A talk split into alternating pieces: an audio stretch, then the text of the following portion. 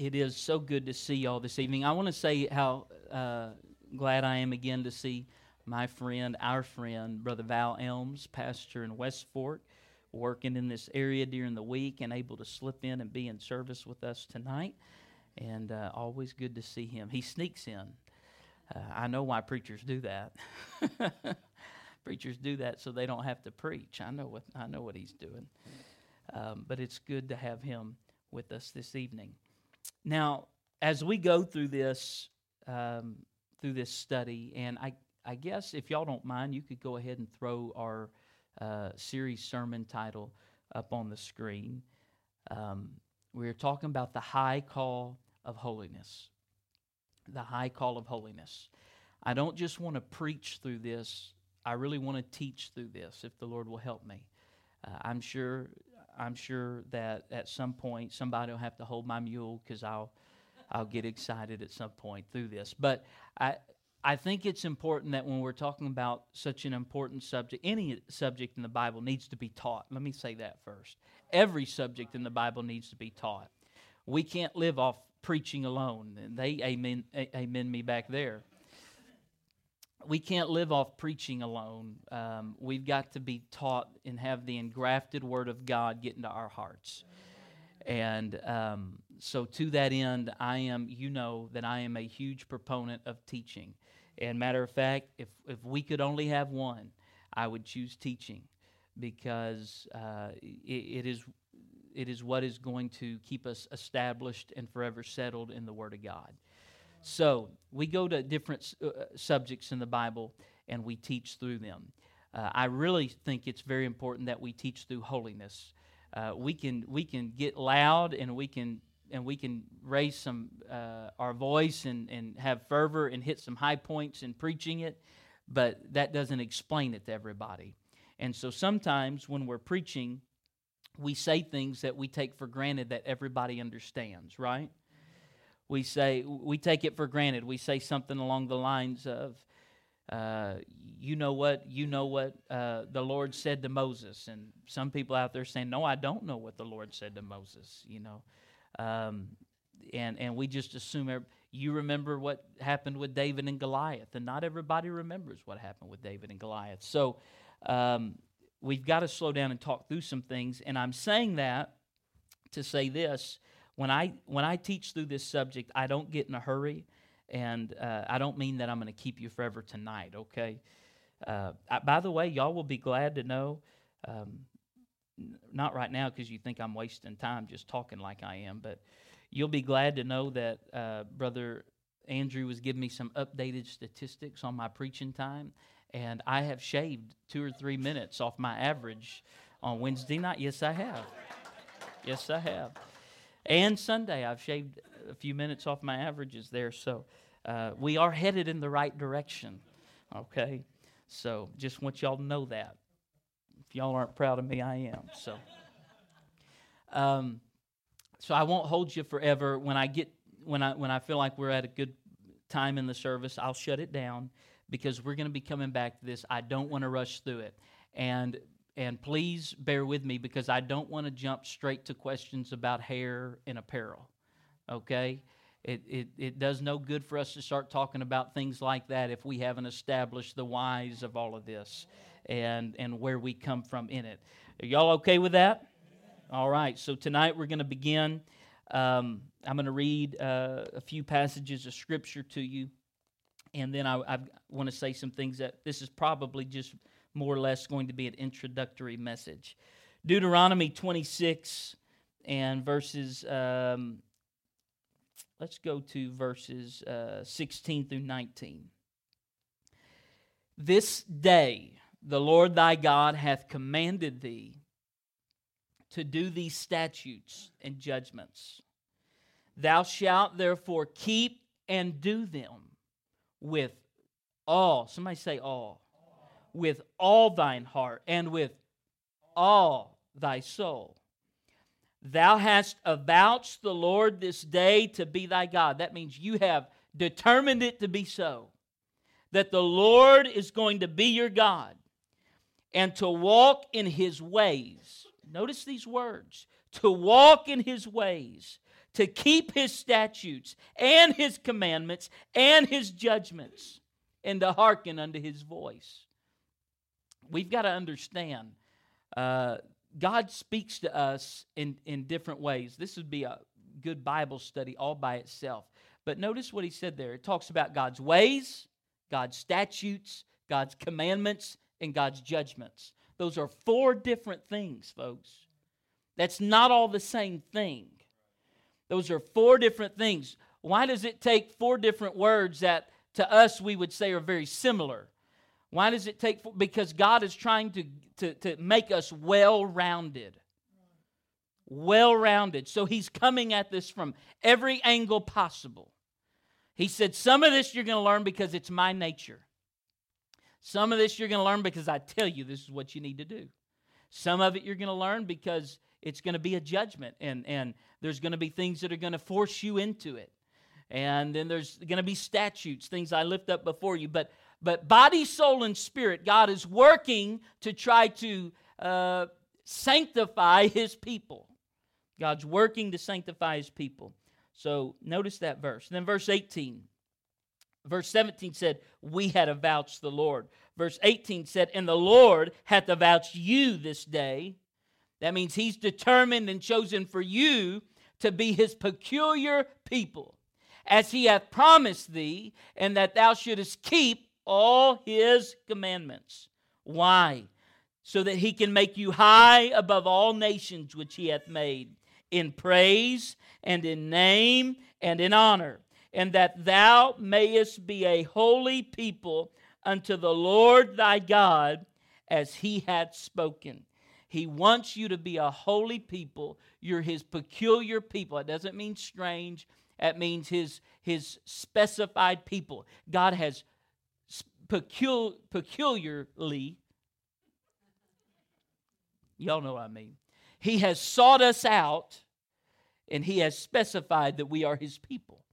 And he's telling this to Israel. Now, I can hear somebody right now saying, oh, there he goes reading from the Old Testament. There goes that Old Testament stuff again. We're not under that no more. That's the law, and we don't live under the law no more. Oh, you're so smart. I'm trying not to be real um, smart alecky here, okay? You're so smart. I'm so ignorant. I don't have a clue what I'm talking about here. Yes, I do because I'm reaching back to the same verses that the New Testament writers reach back to to appeal to the people of God for a life of holiness. You've got to understand that. Now, can I let me just jump into to what, what I wanted to start talking about, and I'll come back to these scriptures later on. Good news for me, I just started my time. Brother Andrew, Brother Andrew, I'm gonna need you, Brother Drew, I'm sorry. I'm going to need you to start your time over to match it with my time. Okay. No, I'm kidding. So we live in a world. Is that really where I'm at? Oh, Lord, help me. we live in a world that is continually striving against the Word of God. Our world fights the Word of God so very much and the, the more time that goes on, and the more that our society begins to elevate their own thoughts above his thoughts and their own ways above his ways, the more radical we begin to look. But I want to tell you something right now. We are not the ones who have gone radical. We are the ones who have a singular intent that is very, very realistic and that is we are pursuing the things of God. But our world has gone radical in appeasing not the things of God, but the things of man, of flesh, of carnality. That's what our world has gone crazy with. And so they are fighting and fighting and fighting against the Word of God. And the more that they fight against the Word of God, the, the, the more we will look in their eyes to be radical. But I want to I, I want to affirm something. There's a couple of things here I need to affirm to you. One of those things I want to affirm to you is that you are not a weirdo because you choose to follow the laws, the ways, the commandments, the statutes, and the judgments of God. That does not make you strange. That does not make you strange. It does not make you out of touch. It does not make you wrong. We are appealing to a higher authority. Now, here's the second thing I want to affirm to you. If you do not agree with this book, then it's going to seem very extreme and radical to you. If you don't agree with this book, then I don't really have any common ground with you to try to sit there and explain to you why we are the way we are. It, it, it, will never make sense to you if you don't believe this. But for those of us who believe this book, we've got to do more than just give lip service to this book, y'all. We have got to do more than just give lip service to this book and say that we love the Word of God and say that we believe the Word of God. Je- Jesus uh, said, if you, or excuse me, John said, if you say you love Him, but you do not obey Him and keep His commandments, you do not love Him. If you say you love this book, but you do not obey this book, which is the Word of God, which is, the Bible said that He was the Word made flesh. If you say you love this and you say that you're committed to this, but you don't obey this, do you love Him? So we've got to, not according to Scripture, so we've got to understand just how big a deal this is. I can't I can't impress it upon us strong enough just how important this is. So so here's where we're at. Here's where we're at today. We're now living in a in, in a day and in a time when and and I know I, I'm now getting to the age where I'm talking about when I was growing up, and and some of y'all look at me and think you're still growing up, you know. So I, I, get that. I get that. Doctor told me and my wife the other day, they walked in, they saw her age, and they said, Oh, my goodness, you don't even look your age. She said, I used to hate it when people told me that. she said, Now I'm getting to the place where I really like it. Good for you, babe. She's watching us. So now we're getting to the place that I can remember when, when every denomination stood for the inerrancy of the Word of God.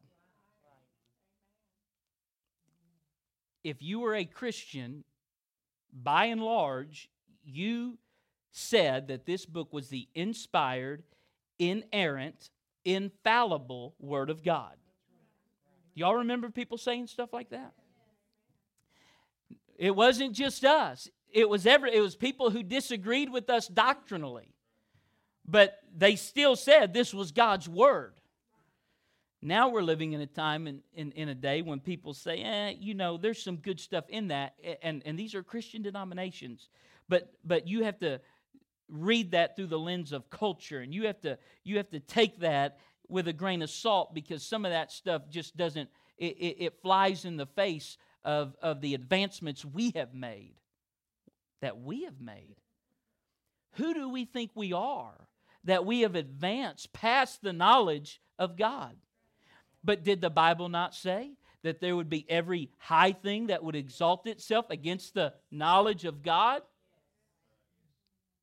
And we're living in such a day. They're telling us, no, you don't know, we know.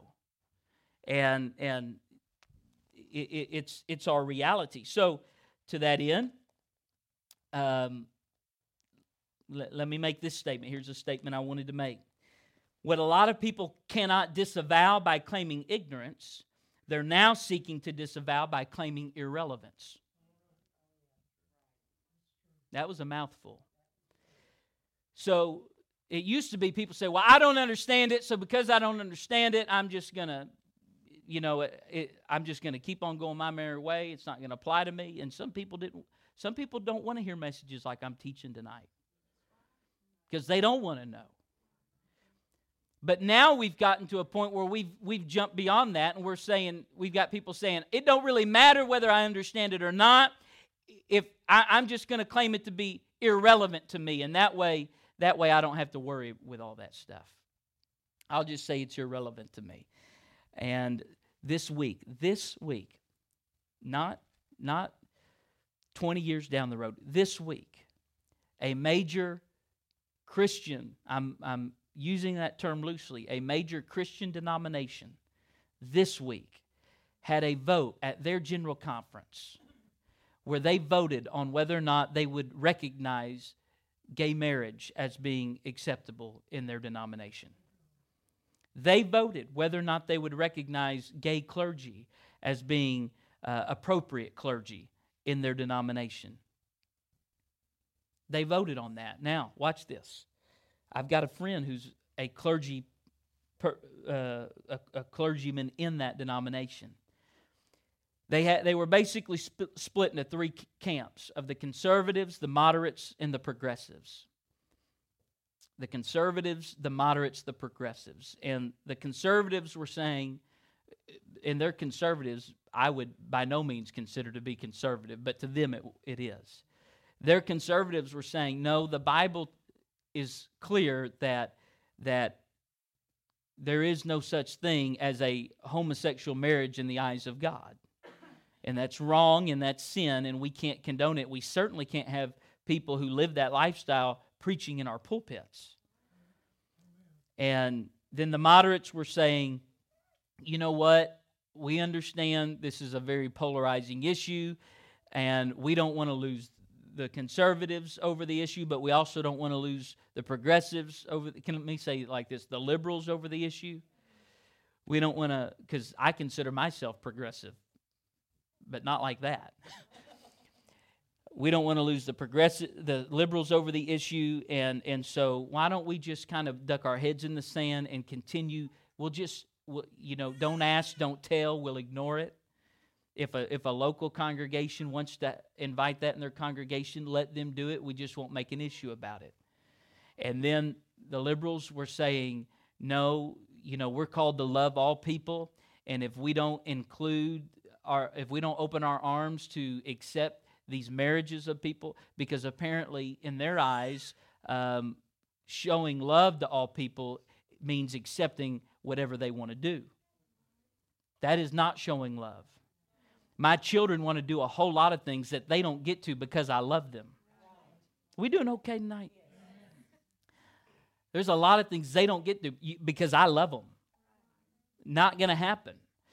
Um, my son, my son, y'all know he's outdoorsman. He's he's a he, he's a hunter. He's a trapper. He's all all the time into all that kind of stuff. Um, I, I've got this. We call him the Godfather. Y'all know him as Charlie Harris. we we say he's Asher's Godfather because he lets him do all that kind of stuff that I won't always do. He gets he he gets him hatchets and and knives and and uh, all this kind of stuff. And Asher's been begging me, begging me, begging me when he goes outside to hunt and, and adventure and all this stuff he does. Dad, can I take my knife with me? Can I take my machete with me? He's got a machete. These are the people that I have helping me parent my kids. But I don't think, in his defense, Charlie didn't do the machete. My dad did that. So just just helps me prove my point when I tell my dad, you don't always know what you're talking about. so, so, Dad, can I take my machete out there? I cut myself one time when I took his machete out just to kind of see how sharp it was. I cut myself. I said, No, you can't take your machete out. There's no way you're ready for that. Yet he begs me, Dad, am I ready now? It's been a week. Am I ready now? Dad, do you think I'm do you think I'm responsible enough now? No, no, no, no. And it's it's back and forth, back and forth, back and forth. I don't let him do it because I love him. And just because we and we do, we love everybody. Let me let me remind us of that. I know I don't have to in this church, but we love everybody. It doesn't matter what culture you come from. It doesn't mat- matter what ethnicity, what language, what color, uh, what what gender you are, what socioeconomic status you come from. It does not matter. We love you. Let's go f- further. It doesn't matter if if you are if, if you are living a straight lifestyle or if you're living a homosexual lifestyle, we love you. but we do not agree with you.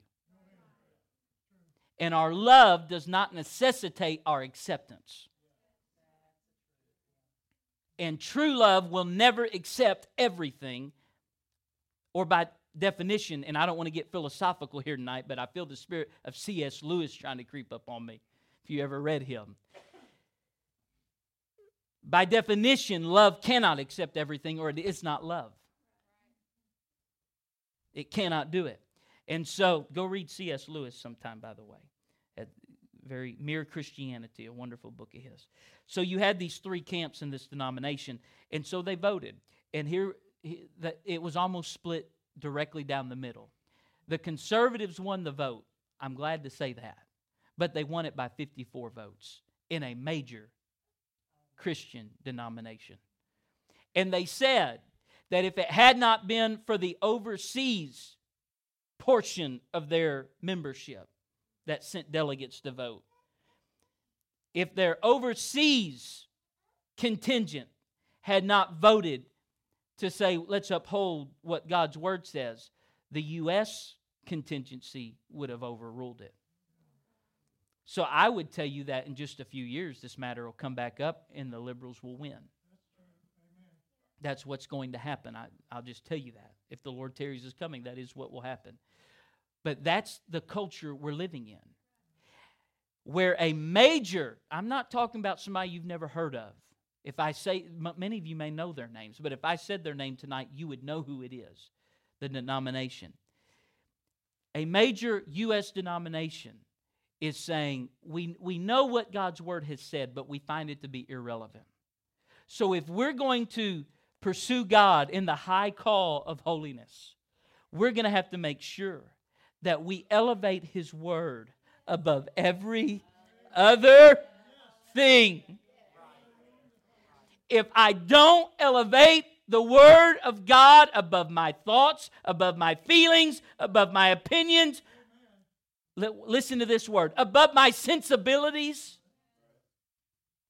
if I don't do that, I find myself going down a road that God cannot honor. So we've got to make up our mind that His Word is supreme. Will anybody agree with me on that tonight? Could we just thank God for His Word that He has magnified above all His name?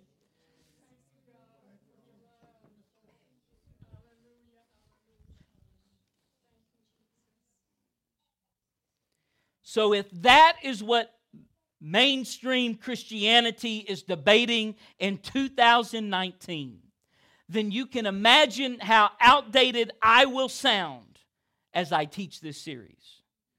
And you can imagine how outdated what we profess to be pleasing to God is going to be seen by many people. That's why you have to make up your mind it does not matter to me what anybody else thinks about this. It does not matter. I've told this story before. When I was just really, really young, just a, just I don't know, probably something in the neighborhood of four, five, six years old. Um, our family had gone through something, and it, and it rocked our family, and and um, it was outside of my immediate family, but it was very close to our family. And my mother, I can remember my mother coming in my bedroom to pray over me. And sometimes when she thought I was asleep, praying, Oh God, oh God, oh God.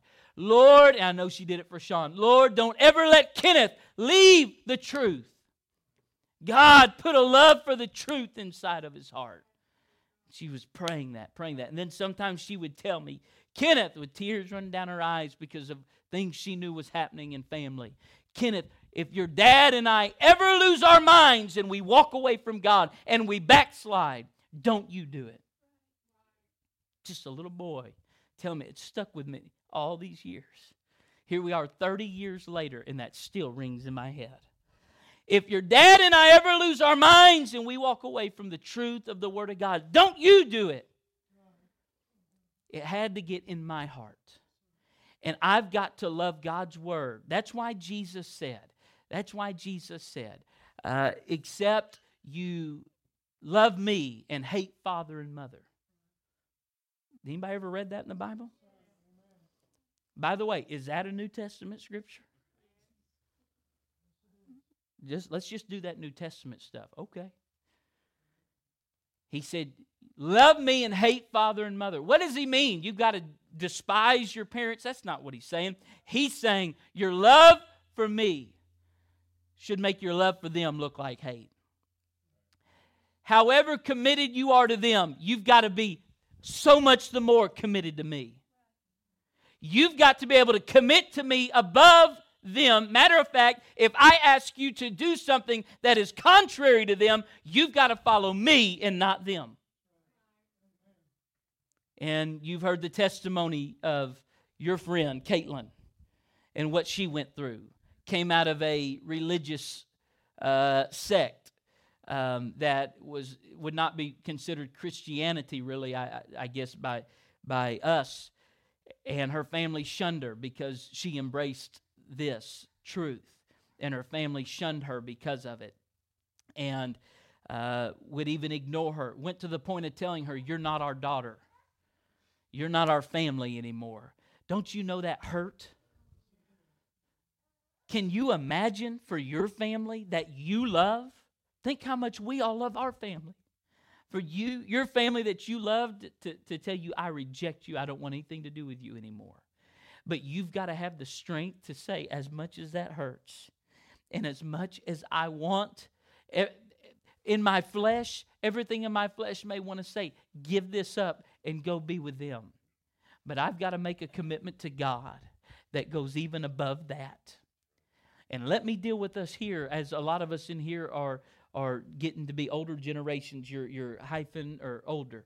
Uh, my children, my love for God has to be, in devotion to God, has to be above even my kids. I'm doing okay tonight. I was going to say real good. That's what my father in law always said. But you need to hear this because, because if the devil cannot get us through our own flesh, if he can't get us through extended family members or friends, he'll start coming just as close as he can. And if he can get you through your kids, he'll try to get you through your kids. I know where I stand, but but my kids aren't doing this. And, and it's hard for me to, to say my kids are living wrong. So instead of saying that I'm going to stand here, I'll love you, but I'm going to stand here. I love you, but I don't accept the, what you're doing. Instead of saying that, I say, okay, I'll come over here and accept what you're doing. The problem is, no man can serve two masters. You'll love the one and you'll hate the other. You'll cleave the one, and you'll shun the other. We've got to make up our minds where our devotion is going to lie. I have to tell you tonight this thing, this church thing, this is not some compartmentalized box in our lives this church thing that we're all involved in and we're all a part of. This is the most important thing in your life this side of glory. The most important. So it's going to cause division. It will it will bring heartache. Do you hear what I'm saying? It will bring heartache. It will be difficult at times. But we've got to decide whom we will serve. As Brother Tim taught Sunday morning in the class, choose you this day whom ye will serve. And really, that's what about that's what pursuing the call of holiness is all about. It is choosing whom we will serve. Will it be him? Or will it be the gods of your fathers, the gods of the land that we're in? Who, Who's it going to be? Who will you serve?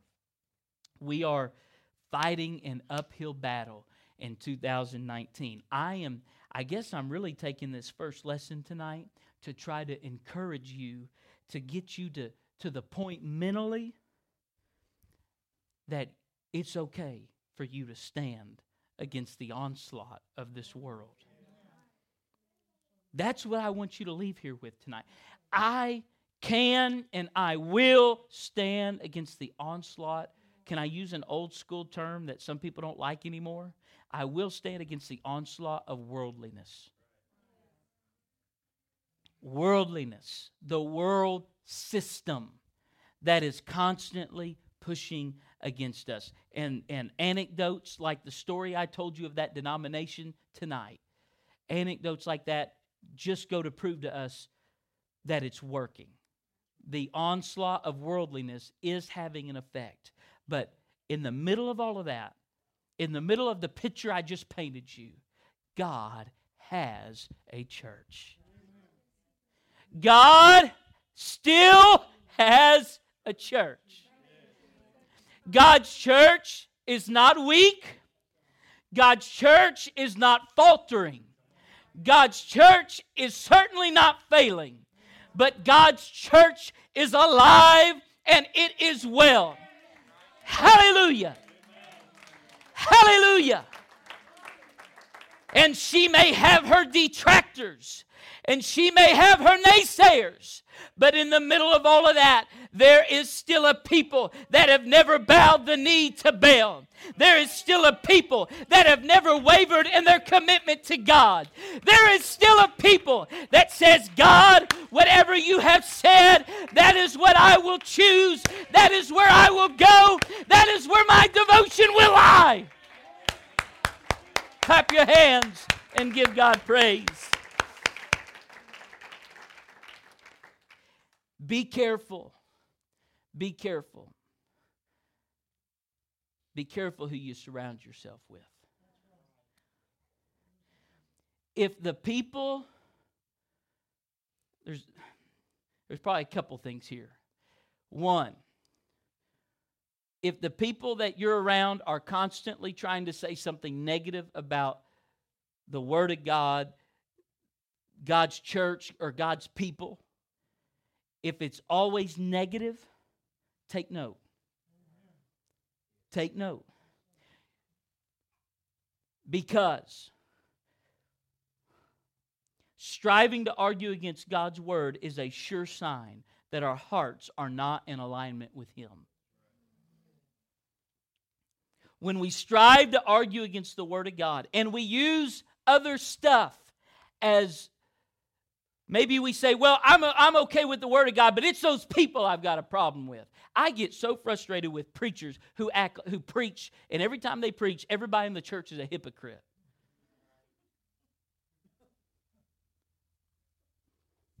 That bugs me. Brother Elms, that really fires me up. I've, I've, I've heard some people get in the pulpit, and, and everything is about about all these people who don't want to live for God. Nobody wants to live for God. You should have been here on Sunday. Come on, somebody. You should have been here on Sunday. Do we got our problems? Sure, we do. But so do you.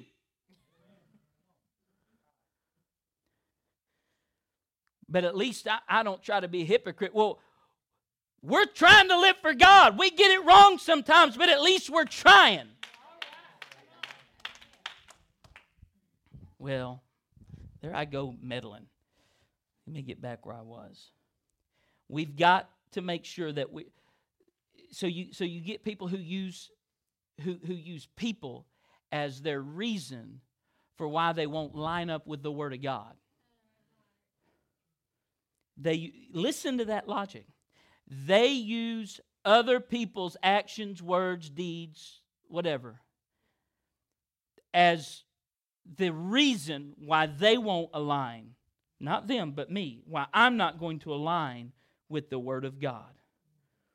The problem is, God's not judging your life based on their life. Your holiness, your holiness is totally separate from their holiness. And holiness is more. We'll talk about it as we go through this. It's more than what we look. I'm talking about our thoughts, our attitudes, all that stuff. Your holiness is separate from their holiness. At the end of the day, they can be as unholy as they want to be. but you can be as holy as you choose to be. And if we allow other people's hypocrisies, their unholiness, their, their issues to become the excuse we give for why we will not live a holy, dedicated, Bible affirming life, it will not hold up with God. It will not hold up with God. And there's multiple scripture to talk about that. That's not my message tonight. If we are striving to argue against God's word, it's a sign that our hearts are not in alignment. So if you get around people and they want to criticize the word of God, they want to criticize the people of God, they want to criticize the preacher, whatever it is, and, and I'm not saying we should have uh, a blank check. I'm not asking for a blank check. I'm asking you, uh, I've got to be accountable too. Okay? But I am asking you to observe my track record.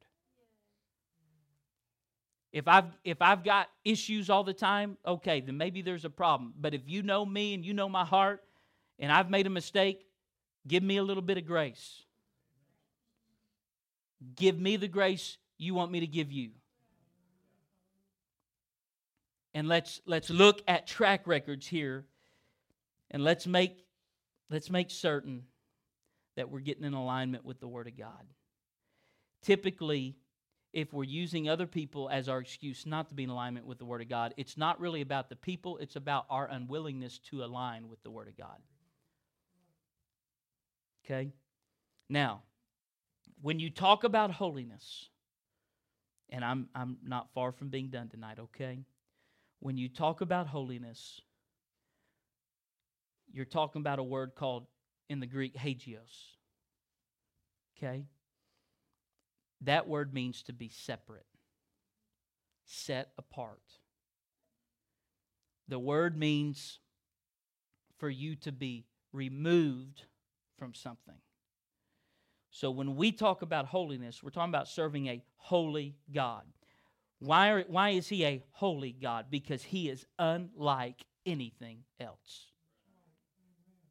He is unlike the sin in our world. He is unlike the carnality in our world.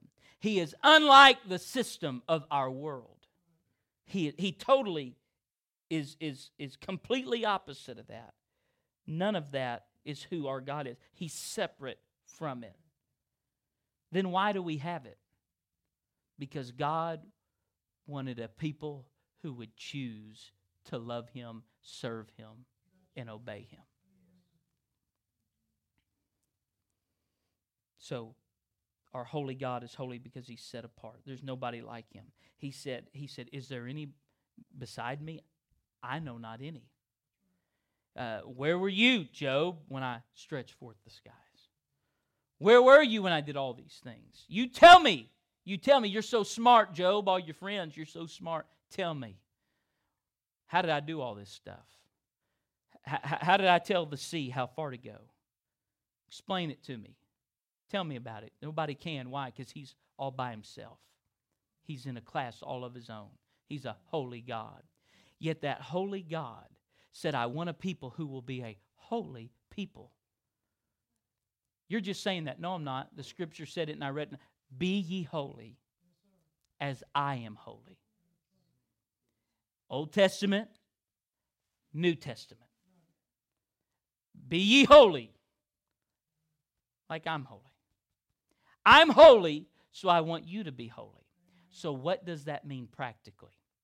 That means I want you to pursue to be as much like me in character in nature as you possibly can. Okay? I want you to be as much like me as you possibly can. So, God's asking us to be set apart. He is giving us His holiness in order that we can be near him. I preached Sunday about going behind that veil. I preached about going behind that veil. The priest, the high priest, when he would minister in the tabernacle, he had on. Uh, one of y'all help me. Was it was it on the, the the band of his head or was it on his breastplate where it said "Holiness unto the Lord"? On his head. Holiness, it said, unto the Lord. And so the priest, if he was going to minister before the Lord, he had to have holiness unto the Lord. But he wasn't holy in and of himself. How did he get it? The Bible said he's going to follow my plan. As he follows my plan, I will impute holiness to him. I will make him holy because he cannot make himself holy. Therefore, God said, I will make him holy. You can't holy yourself up one bit. You can't dress in a certain way enough to be holy. You can't you you can't shut yourself off from everybody and make yourself holy. It's an impossibility. Holiness only comes from God. But God honors our lives of obedience to His Word. And it is through obedience that righteousness, holiness is imputed. Well, explain that to me. And this is what I end with tonight. Where are we at on time? Oh, look at that, 754.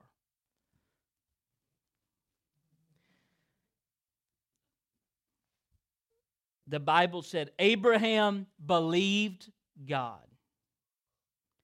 Abraham believed God. You catch that? And it was accounted unto him for righteousness. How do we know Abraham believed God? We know he believed God because his faith, his belief was backed up by what he did. Abraham believed God. So when God said, Abraham, I want to make of you a great nation, leave where you are. Remember what I was talking about earlier? Leave father and mother, leave your family, and follow me, and I'll make of you a great nation. Abraham believed God. How do we know Abraham believed God? There you go. It's real simple, isn't it?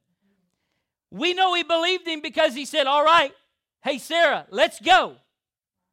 And they got up and they went.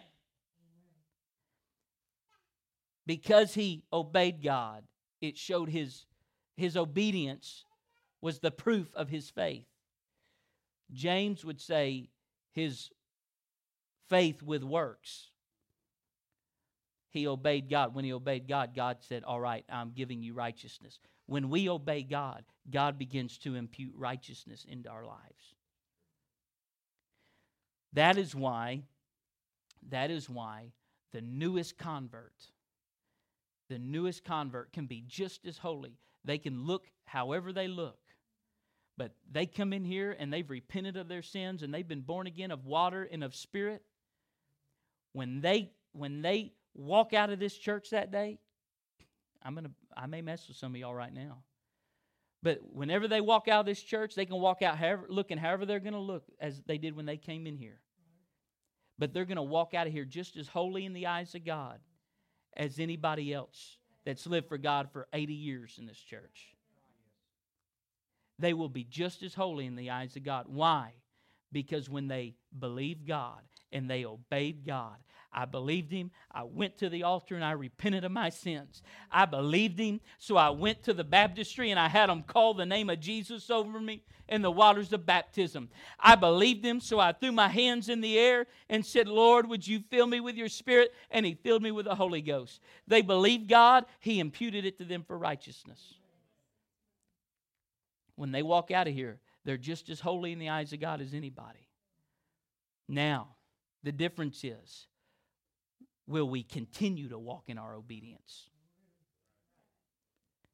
As God continues to give us revelation, will we continue to embrace it, accept it, walk in it?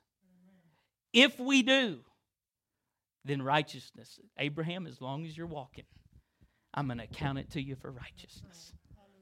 Abraham, as long as you keep walking everywhere I tell you to walk, it's righteousness to me. As long as you keep going in the right direction, it's righteousness. And as long as you and I keep living our lives in a long obedience to a holy God, God's going to say, Holiness, is going to be your portion. Righteousness is going to be your portion. You obey as I reveal. And if you will obey what I reveal to you, you will have my holiness. But we're fighting, we're fighting in a culture that mocks who we are and what we stand for. And we're going to fight that enough on the outside. God forbid we ever fight it on the inside. We've got to love God's Word so much that whatever He says, we will obey. And as this church obeys God, we may be in varying levels of obedience. But as long as we are obeying, that's why you don't need to point your finger at anybody and, and, and, and, and uh, try to rebuke them. You let, you let pastor deal with all that stuff that's not that's not for the saints of god do you let me handle that stuff but as long as people are headed in the right direction that's going to be uh, I understand. Will there be hypocrites? Yes. Will there be people who have a form of godliness but deny the power thereof? Yes. But it's going to be the exception, it's not going to be the rule. And we're going to give each other the benefit of the doubt. Somebody say amen. We're going to give each other the benefit of the doubt. And we're going to try to walk in obedience to God.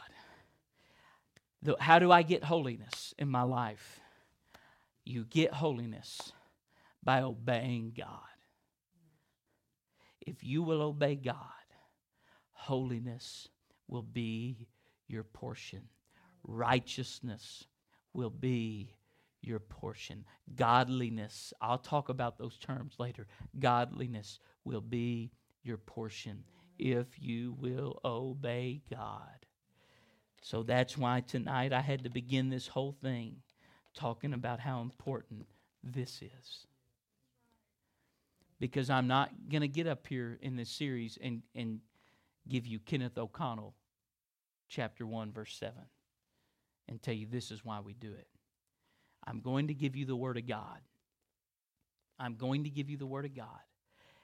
I don't ask this church to do things that I feel I can't support with a biblical principle. Okay?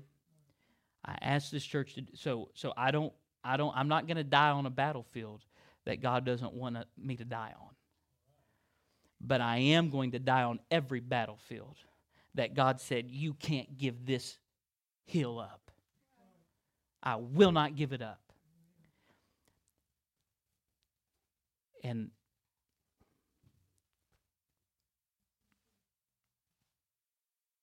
and I know what has fought this city in times past. And I tell you tonight, I tell you tonight, God wants his church to stand for holiness. And if his church will stand for holiness, God will elevate the church. God will take care of the church. This church is in a good position today because this church has been seeking after God and has been obeying God. But we'd better not hit the brakes now because pastor's getting ready to talk about some difficult things. Don't punch the brakes now. Go ahead and say, Lord, speak to me. And all through this series, we need to be praying for a spirit of revelation to come upon us and for an openness in our hearts to the Word of God. And we need to be asking God to allow His ways to become our ways. And God, what you see as holy, that's the kind of holiness I want in my life. It may it may go against my culture. It may it may uh, fight the tide of of everything that is around me, the context of the world that I live in. It may get, go against all of those things. But God, if it's what you desire of me, then God, it's what I want for my life and for my family. Amen. So I will choose the high calling of holiness. It's a high call. God's asking us to be separate. God's asking us to be holy as He is holy. Is there anything higher that God could ask of you and I?